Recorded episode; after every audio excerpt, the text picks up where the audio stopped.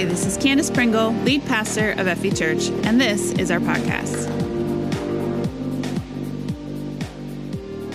All right, we have a brand new series today called Sunday Is Not Enough. Listen, with this series, I want to take us back a little bit, back to the, the basics, the roots of what the church is meant to be. One of the nice things about seasons of change, which we've all gone through a huge season of change over the past year and a half. The nice thing about seasons of change is that we get to reinvent the wheel a little bit, right? We, we get to look at everything we do and say, is this still worth it? Is it still right? Does this still serve the greater purpose, right? We get to examine things a little bit in, in seasons of shakeup. And I think throughout the COVID season, especially, we learned, those of us that are still here have learned that Sunday is still necessary. At that Sunday morning church, that, that weekly gathering at the beginning of the week is necessary. Even when it was only online. Right? Maybe some of you are still online only watching from home. You, you know how necessary it is that that first thing of the week, the, to hear someone else's take on the word, right? Hear an encouragement to overcome sin or temptation or to step up in discipleship or repent and turn back to God in a certain area. It's necessary. Right? To, to worship together in a big setting like this, it is inspiring. It reminds you that other people are out there that believe and are passionate too. It reminds you just how small you are in such of, in front of such a big, amazing, powerful God. It reminds you just how much you need Him. At least it always does for me. Just how much I need Him. Like, I don't deserve Him. I don't deserve to be there, arms held high in surrender, worshiping Him with everything I have. I get to. In fact, it's the reason why I worship Him, because I don't deserve it, and He welcomes me in anyway. The discipline and practice of worshiping together is necessary. Like, to talk to others, soul friendship, to get to know other people, to be encouraged by their stories, to somehow comfort someone else or be there for someone else.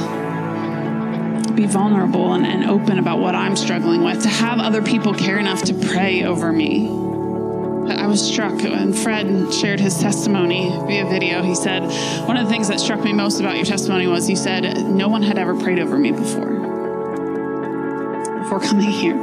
As a pastor's kid, I, that just, I was blown away by that. Growing up in the church, everybody prays over you all the time, but no one had ever prayed. We get to do that for people. Maybe nobody's ever prayed over them, but we get to talk to others, pray over others. It's powerful when we get to do that. We get to serve other people with our gifts and talents, things that God has put within us. They're not meant for us or just us. They're meant to overflow onto other people, to model the life of Jesus and, and sacrifice the Sunday morning holding little ones in the back. To serve parents by holding little ones, or to get up early and make coffee, or to clean a bathroom, or run a vacuum, even when no one else sees, God sees. Or to run a camera so that people at home can hear the word too. Or, or play drums when you'd rather play guitar and sing. Where's Tommy? Right? To serve the church is a powerful, life-changing thing. Serving others, in fact, is probably one of the most Jesus-like things you can do. Just sacrificing your own opinions, your own preferences to serve the church. It's life-changing, world-changing things that Jesus did. Can you imagine how many world-changing things Jesus did that weren't written down? In his three years of ministry and even before. Imagine how many things he set in motion just by serving other people two thousand years ago that we don't even know about. God saw them. And I bet they were all in service of others on behalf of his Father. We get to accomplish something together here too. I'm going over the five purposes of the church.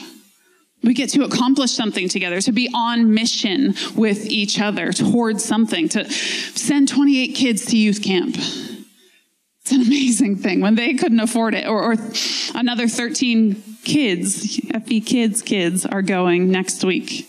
I think there's one hundred dollars left on that one, by the way. But to see students receiving Jesus in that way, to know that you all were a part of sending them, to, to see Effie Youth reach their five thousand dollars Speed the Light goal by the end of this year. You know, we're on mission together. We get to do things together that we could never do on our own. To see baptisms like we saw today and to be a part of that. To attend a home group consistently and, and over time see the growth and changes in other people. To cheer each other on. Be on mission together is so important. These are the purposes of the church, and it all happens around or on Sunday morning. Sunday is the hub, the anchor of all of it. But Sunday alone is not enough. See, before Jesus came, Sunday was not the typical Sabbath we think of. We think of Sunday as sort of our Sabbath today, but it wasn't when Jesus came. In fact, Saturday was actually the Sabbath. And Jews had very specific and very rigid laws. Laws, not preferences, not uh, traditions, laws about that Sabbath. Not all of it was God ordered through Moses, you know, because the Pharisees had sort of made it their mission over the years to add and add and add lots of extra laws and to police it as well. They made that their mission. Sabbath became more of a day of stress almost for the average person than rest, because they had to be so careful about what they did and what they did not do. So how did we get to Sunday? How did Sunday become the day we have church? Why is Sunday now the Lord's Day? Have you heard it called that? Well, Sunday is Jesus's day. Jesus is actually the short answer of how it changed. The long answer, but I guess it's not really that long, is that Jesus rose from the dead on Sunday. In fact, the wee hours of the morning on Sunday, right? The Bible says that he rose before daybreak on the first day of the week. That's why we started celebrating on Sunday. Sunday is Jesus' day. It's the Lord's Day. The origins of the church started in this way. The early church invented, thank you, Fred, invented Sunday morning gathering and celebration. Not Jews, Christians. But does the church of today resemble the early church? We're going to see. In fact, we're going to read Acts two, verse forty-one through forty-seven today to look at the early church. And this will actually be the framework for this series, or the basis for this series. Verse forty-one, Acts two. Those who believed what Peter said were baptized and added to the church that day, about three thousand in all. This is the day of Pentecost. Jesus died, rose again, ascended back into heaven, and the Holy Spirit fell on the day of Pentecost. three thousand people were added to the church that day. And verse forty-two says, all the believers devoted themselves to the apostles' teaching and to fellowship and to sharing in meals, including the Lord's Supper, and to prayer. A deep sense of awe came over them all. And the apostles performed many miraculous signs and wonders, and all the believers met together in one place and shared everything they had. They sold their property and possessions and shared the money with those in need. They worshiped together at the temple each day, met in homes for the Lord's Supper, and shared their meals with great joy and generosity, all the while praising God and enjoying the goodwill of all the people. And each day the Lord added to their fellowship those who were being saved. The early church I'm reading about wasn't just a Sunday morning church. Like, the early church was an everyday kind of church. It was a community. In fact, the believers form a community is the heading of this passage in my Bible. The believers form a community. It was a community. It was a family, a group of people committed to Jesus and to each other. So committed that it ran through everything they did. everything they did. It affected their time. It affected who they hung out with. It affected their livelihood, their, their homes, their budgets and checks, checkbooks. It affected everything. It wasn't just about the temple anymore. God moved out into homes among people where two or more are gathered. There I am, right? It's not just about the temple. It's not just about Sunday. They didn't give up the temple, notice. They kept going to temple on Saturdays, but also met Sunday morning. It was everything. It was a lifestyle. And I think that's how Jesus meant it to be. Now, temple was a given. Church and Christianity today should be a given. But like everything else, Jesus deepened it. He didn't abolish the law. He didn't get rid of all of the past stuff. He deepened it. And he came to fulfill the law, not throw it out the window. But you know what? We're going to read it from his own very words. In fact, throughout this series, we're going to be focusing on the Sermon on the Mount. It'll be a blueprint as well as Acts two. Over the next few weeks, uh, we are going to be starting a new Bible plan as well. One that I wrote, not on, on you version dot com, but one that I have made. And we're going to spend time reading and studying the Sermon on the Mount. Jesus' own words. It's two chapters in Matthew, or three chapters in Matthew, Matthew five through seven. I want to show you exactly what Jesus did when he came. What I mean by he deepened the law. You know, the teachers of religious law, the men that the people were supposed to be learning about God from, only ever taught about religion. They only ever taught about what to do in the temple. Jesus taught about life, everyday life, how to treat your neighbor, not just the priest, what to do when someone wrongs you. All of these things he covers. It's not just about the temple anymore. It's not just about Sunday. It's about how we live our lives, how we push Sunday down through every other day of the week.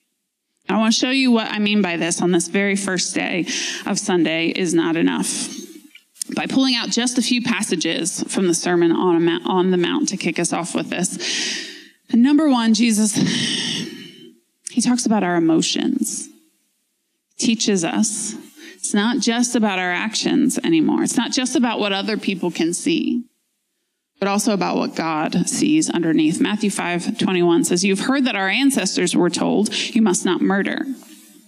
If you commit murder, you're subject to judgment. But I say, if you are even angry with someone, you're subject to judgment. If you call someone an idiot, you are in danger of being brought before the court. And if you curse someone, you are in danger of the fires of hell." Strong words from Jesus. Radical words from Jesus. In fact, the original word used, um, N L T says idiot. Some versions say fool. The original word used meant more like something worthless. Something without worth. That's not the heart of the Father. It's not the heart of Jesus. He said it's no longer about actions. It's about heart change, life change. What is your attitude toward other people? Jesus wasn't just after our religion, how we look on the outside, how we worship God specifically. He was after our hearts. It's not just about how to control your actions anymore. He's calling us to do even better than that, to humility, to genuinely thinking of others as better than ourselves, to not looking at other people as worthless or idiots, fools, to genuinely love others, not just in action, but with your whole heart, to actual self-sacrificing love like he showed us. He taught about our emotions. He also taught about our bodies. Teachers of religious law probably never touch these subjects. Matthew five twenty-seven, "You have heard the commandment that says you must not commit adultery. But I say, anyone who even looks at a woman with lust has already committed adultery with her in his heart. So if your eye, even your good eye, causes you to lust, gouge it out and throw it away. It's better for you to lose one part of your body than for your whole body to be thrown into hell. And if your hand, even your stronger hand, causes you to sin, cut it off and throw it away. It is better for you to lose one part of your body than your whole body to be thrown into hell. Radical. Crazy, right? Just don't. Don't you love, though, how Jesus makes lust a personal problem, not the world's problem? Like growing up, my dad, who, who used to be the pastor here, he started this church. He, he would always tell stories about how sometimes a man would come to him and say, usually in the summer, you know, you should really preach a sermon on how girls should dress. Can't believe they would wear these things in church. And Dad would just respond with, mm, your lust isn't their problem.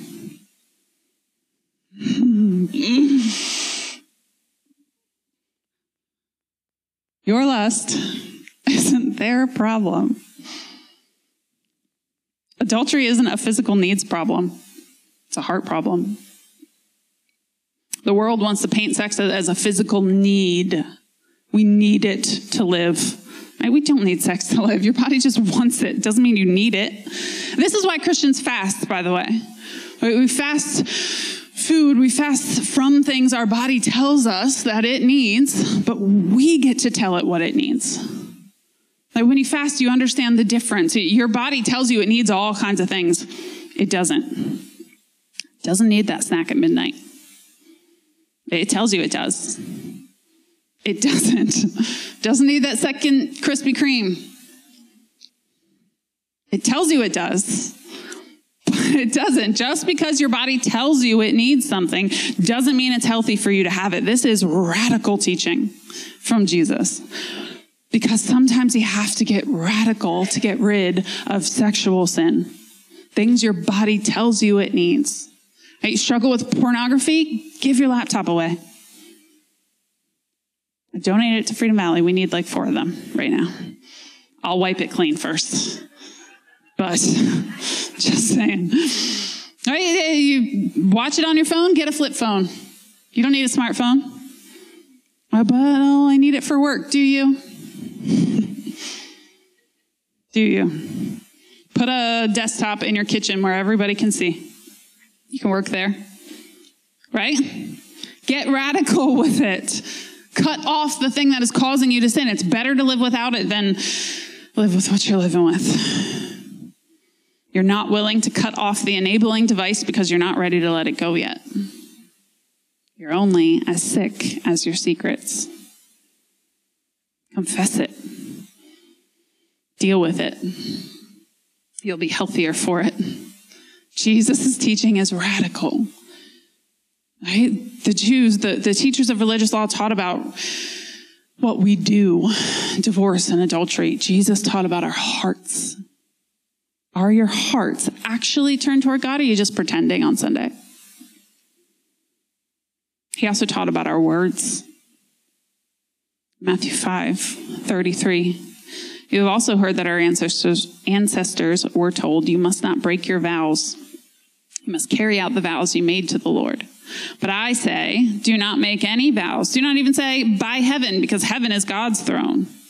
And don't say, by earth, because the earth is his footstool. And don't say, by Jerusalem, for Jerusalem is the city of the great king. Do not even say, by my head, for you can't turn one hair white or black. Just say a simple, yes, I will, or no, I won't. Because anything beyond this is from the evil one. What? Radical. I can't even say I promise, right? Or I swear, I'll do it, I swear. What is wrong with that, Jesus? Anything beyond that is from the evil one because it means you aren't living the type of life where people can believe your word. If you have to swear for someone to believe you, what else is going on? And it means you've been deceitful. Maybe in the past, or lazy in the past, or well-intentioned, but not living up to your end, not living up to your word. Jesus is calling you to more. It's more than just about your good intentions now. It's more. There isn't just a sacrifice, some, some penance you do. He wants you to actually live it. Live it. Be the kind of person people can trust. Do what you say you're going to do. Number four, he talks about our religion. People like to say, I even like to say occasionally, it's not so much a religion, it's more of a relationship. But there are some pieces of religion in Christianity, some things Jesus held on to. The religion Jesus taught was way more personal than professional. He, he taught that it wasn't for show, but for self, between you and God. Pray in private and God will reward you, Matthew six six. But when you pray, go away by yourself, shut the door behind you, and pray to your Father in private. Then your Father, who sees everything, will reward you. This is one that might not sound so radical to us, because honestly, more Christians today are used to praying in private than in public. Some, most of us probably are a little scared of praying in public because it sounds very, um, I'm hearing an echo of myself. That was just an odd experience. Um, I think most of us are a little scared of praying in public, actually, but they didn't used to be. The Pharisees would loudly pray on the street corners, very proud of their prayers because it made them feel more spiritual than others. But what surprised me in this verse, it says, then your Father who sees everything will reward you. Now, I never personally have thought much about prayer being something to be rewarded for. It's something I should do. It's a conversation between me and God. It's healthy for me. Put, puts my eyes back on him. He already knows what I need, but it causes me to look to him as my source, and, and it's good for me. Is that my reward? But our answers to prayer is a reward of some kind, right? And I think he'll recognize when you actually see him as your source. Not work, not spouse, not yourself, him. He says the same thing about fasting. In verse eighteen, do it in private. Don't boast about how spiritual you are. Oh, I'm fasting. I'm like so annoyed today. This one we do do. We, we do this one. I'm fasting. I haven't had my coffee today. Don't mind me. Is that how we should fast? Or should you make sure that you are extra kind even when you haven't had your coffee? Right? Isn't that more what fasting is about? I've literally heard people say, oh, I can't fast because I did it once and I was just so mean to the people around me. I was so mean to my family. That's not a reason not to do it. You do it anyway and you correct your attitude. That is how you fast. Don't let people see that you're doing it. It's between you and God. It's an exercise in controlling that attitude. Controlling your emotions. Jesus said it's not about the actual action. It's about what you learn from it. That's the reward God will give you. Other people's admiration is the only reward you're going to get if that's what you're going for. And isn't that a shallow reward? Is that why you're doing it? To get the reward from other people? Are you doing it to actually learn something? This is not empty religion Jesus teaches. It's not just Sunday. It's every day. How are we living our lives? The fifth one Jesus teaches in, in this long sermon from the Mount, Matthew six twenty-two. It's actually in a section about our money. But listen to what he says. Your eye is like a lamp that provides light for your body. When your eye is healthy, your whole body is filled with light. But when your eye is unhealthy, your whole body is filled with darkness. And if the light you think you have is actually darkness, how deep that darkness is. On the surface, does this sound like it's about money? Sounds like it's light and darkness, right? But I think it's actually about greed. What we think we need to be happy. Our eye is like a lamp that provides light for your body. When your eye is unhealthy, your whole body, when your eye is healthy, your whole body is filled with light. But when it's unhealthy, your whole body is filled with darkness. And if the light you think you have is actually darkness, how deep that darkness is. Things, the new car, the new iPad, the brand new whatever, the perfect house with the picket fence is not, it's not going to do it. Right? This is not, it's deep darkness that we think is light. It causes us to get trapped in this cycle of shame and sadness. We can't go after that. As Christians, we should be about that. Why does Jesus include these verses smack in the middle of a money teaching? Because we think we're made secure by money. We think we're made whole. We think of if I can just get to that next paycheck, then I'll be happy. If, if I can just get this much in my savings account, then I'll be secure. Money is your God, not Jesus. Yes, even as Christians, we do this. So many people, I, if I, I'll just, once I get this promotion, then I'll tithe. No, you won't. If you wanted to, you would now. If your heart was obedient to God, you would now. Because there will never be enough. Never going to be enough. How deep that darkness is. Jesus's teachings are radical. Have I said that enough yet? It's not just about Sunday. It's about every single day. It's a deep law. It's a deepening of the law. He came to fulfill it, to deepen it, to make it whole. He also talked about how we judge other people. And Matthew seven one says, "Do not judge others, and you will not be judged." Just want to let that one sink in for a second. Do not judge others, and you will not be judged. I also hear a common complaint is, I just feel like everybody's judging me. It's because you're judging others. Do not judge others, and you will not be judged. There is this amazing thing that happens with grace. When we give others grace, they give it back. It's magical. It's amazing. It's supernatural. It's reciprocal. And when you judge others, they will judge you back. It's just how God ordered the universe. It's how humanity works.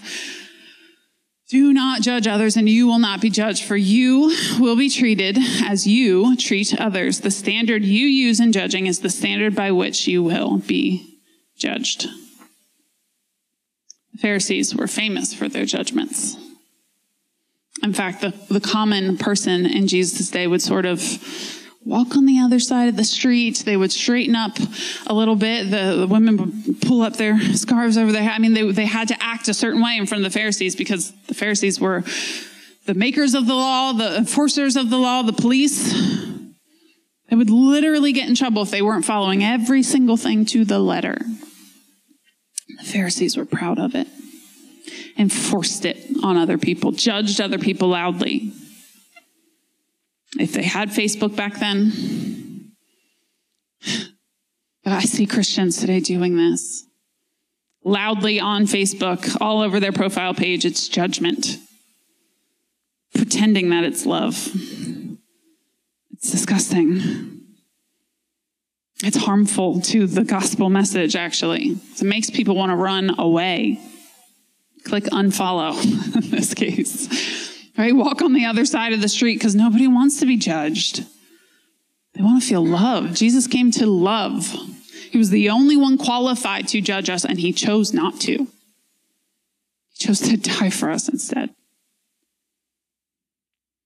He deepened the law. Can you see how all of this is about our hearts? Yes, about our actions, about what we do. But it's about where it comes from.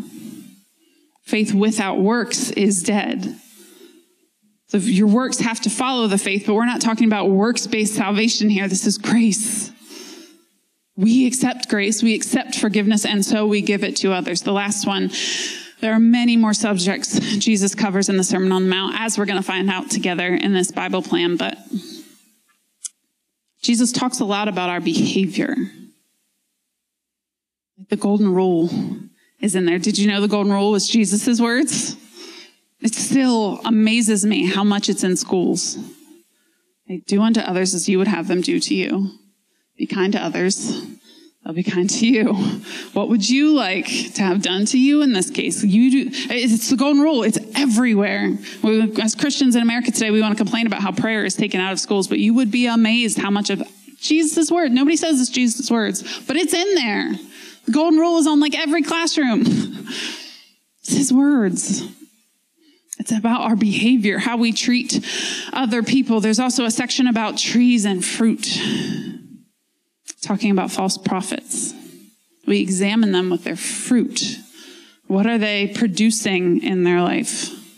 Not what is shown on a stage or, you know, on social media. Or some people, you know, I have a skepticism about um, very famous leaders sometimes, or, or even like YouTube prophets and things like that, because you can't know their fruit. You can't know. You don't know them personally. They're, they're not that everything that they say must be false, but there should be a healthy skepticism there because you can't see the fruit. What's going on in their life behind the curtain? Jesus said we have to judge prophets by their fruit. It's like a tree. If it produces good fruit, they're probably a healthy tree. It's about our behavior. We, we can judge others by their behavior. Not that we pass judgment, but we can use wisdom. The, the gospel is so much not this or that, right? Um, natural or supernatural, um, wisdom or miracles, faith, you know? It's this and that. It is both. Jesus is so practical and so supernatural, spiritual at the same time. He gives us both. He also talks about true disciples of his. True disciples, meaning that there are some false disciples that don't live this out. What does a true disciple look like? A true disciple actually does the will of his Father. They don't just cry, Lord, Lord, when they need him. Lord, Lord. But Jesus says, I never knew you. You said, Lord, Lord, but I never knew you. True disciples actually do the will of my Father. They don't just come to church and raise their hands and then forget about it the rest of the week. They actually do the will of the Father. Look, we're going to read through these things in depth over the next couple weeks. nineteen days actually starting, eighteen days starting tomorrow, this Bible plan. And just to be real honest with you all, when we were in, in lockdown or some version of COVID isolation, we did awesome with Bible plans. So many of you did Bible plans. You were engaged. You were commenting every day. You were reading the stuff. It felt so helpful. And I get it. There's other things to focus on now. But if there was ever a Bible plan to lean into, let it be this one. We don't do these very often where I'm calling the whole church to it. Please do this one with me. Read Jesus' actual words. Early on in ministry, he made it a point to say these specific things, and we have his actual words written down for us. If you truly believe Jesus is the Son of God, if you truly believe that the word is powerful, you'll read it. You'll understand that God speaks through it. Every summer, we go back over our values and we dig into our mission statement as a church, right? We've done church camp in the past. Um, this year, we're going to be pushing Sunday down through everything we do. Sunday isn't enough. Not for true Jesus followers. We're, we're making following Jesus a life mission, not just a Sunday mission. We're changing not just what we do on Sunday mornings, but every we are a vibrant, passionate, selfless church. Vibrancy is single-minded, active, fun, bold, dynamic life worship of God. It's not just here on Sunday morning. It's everything we do. Passion is, is obedience. Passionate disciples obediently pursue more of God. Obedience feeds passion. Passion feeds obedience. So when you see the principles of God work in your life, you get passionate about it. You want to obey more, give him more, do more. Obedience feeds passion. Passionate disciples pursue more of God. Selfless disciples are willing to sacrifice comfort to demonstrate the love of Jesus. we are vibrant, we are passionate, we are selfless, and we change the world with the message of the gospel by the power of the Holy Spirit. This is who God has called us to be. Sunday is not enough to accomplish all of that, because none of these things are particularly about what we do. They're about who we are. You can be an electrician. That's what you do. It says nothing about the kind of person that you are. You can do a, a trade to make money for your job and be vibrant, passionate, and selfless. You can be a mechanic, uh, a teacher, a lawyer, a nurse. Those are things that you do. Jesus taught us to be who he is. To go into the world and preach, to be in the world, but of something different. As one of my favorite preachers, Terry Samuel, says, Sunday is not enough. Is it necessary? Absolutely. Is it vital? Yes. Can I be who God has called me to be without it? You cannot. But it's not enough to be all God has created you to be. Jesus taught an all-consuming faith. An all-consuming religion. It's not just about tasks and to-do lists and, and our actions anymore. It's behavior. It's from the heart. Heart-based change. Change that comes from within, not from without. The early church followed the teachings of the apostles because the apostles were teaching what they heard from Jesus. The apostles were echoing his words. You can see their behavior following that of the Sermon on the Mount. In Acts two, they were trying desperately to live the life Jesus was calling them to live, sharing meals in each other's homes, caring for the poor, selling their own possessions and giving them to the poor, meeting in each other's homes daily, adding to their number daily. They believed, and therefore they changed. They believed, and therefore they behaved differently. Believers let their light shine for all to see, and God added to their number daily. It wasn't just on Sunday, because it's who they were, not just what they did. Their whole lives reflected the character, the lordship, the attitude of Jesus. They lived their lives with others, in the world, with others, but of something different. They were vibrant, passionate, selfless. And people like that are never alone, because their lives are attractive. People want to see why you're so different, why you're not selfish and dull and angry at the world. Believe today with all of you, with everything. Let Sunday inspire you to do more and live it out truly, to be devoted to him the other six days of the week too. Let your worship be a life worship, an all-consuming worship, a truly life-changing lifestyle. Today, some of us just need to repent. You know, we, we, we're good at doing our weekly devotions, our daily prayer time with God when we were stuck in the house all day, but life got busy again, and been given at the time it deserves. We were distracted. We're focused on other things. We've been holding out. Maybe we're not being radical enough in the removal of selfishness in our lives. We just have to repent.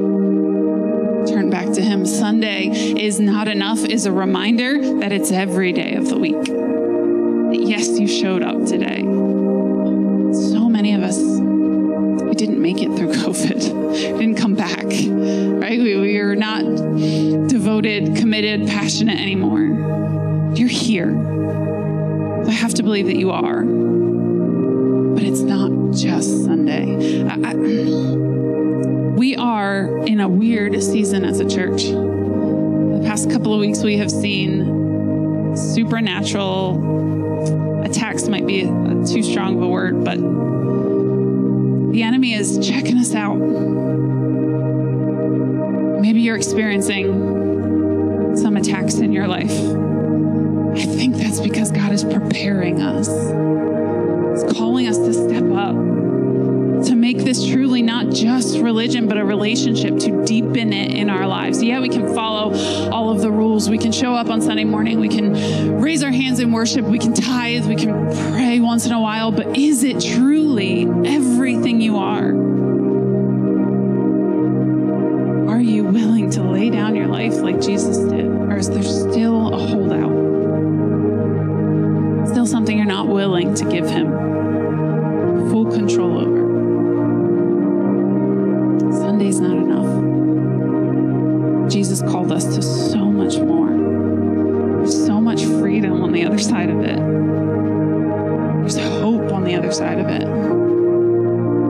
Jesus will never ask you for something that he's not going to give you back better, something else. He wants to set you free today. Oh God, we repent together if we've been holding out. If we've been not radical enough in our faith or in the removal of selfishness, we repent. We repent if we've been making it more about religion on Sunday than about a lifestyle. Holy Spirit, speak to hearts and minds today. Convict us. There's not shame or guilt in your conviction. There's just hope for the future. There's love. Just shower your love on us this morning. Peace that passes all understanding, is a sound mind and clarity. Give us direction. That each and every one of us would walk out of here today with new purpose, new passion, a new drive to do what you've called us to do, to truly step into all that you have for us. Not just a piece of it, not less than full salvation. You truly help us enjoy fullness of salvation, life and life abundantly. Heads bowed and eyes still closed, just to give everybody a minute alone. If you would say, that's me, I, I need to repent. There's some things I've been holding on to. There's some things I, I maybe haven't been radical enough about. I can feel Jesus calling me to more. To give it up truly and to step into freedom. If that's you, I'd just like to pray for you. Would you just raise your hand right where you are? That's me. Being called to more. Being called to repent. Thank you. You can put those down. Secondly, maybe you've never given your life to Jesus in the first place.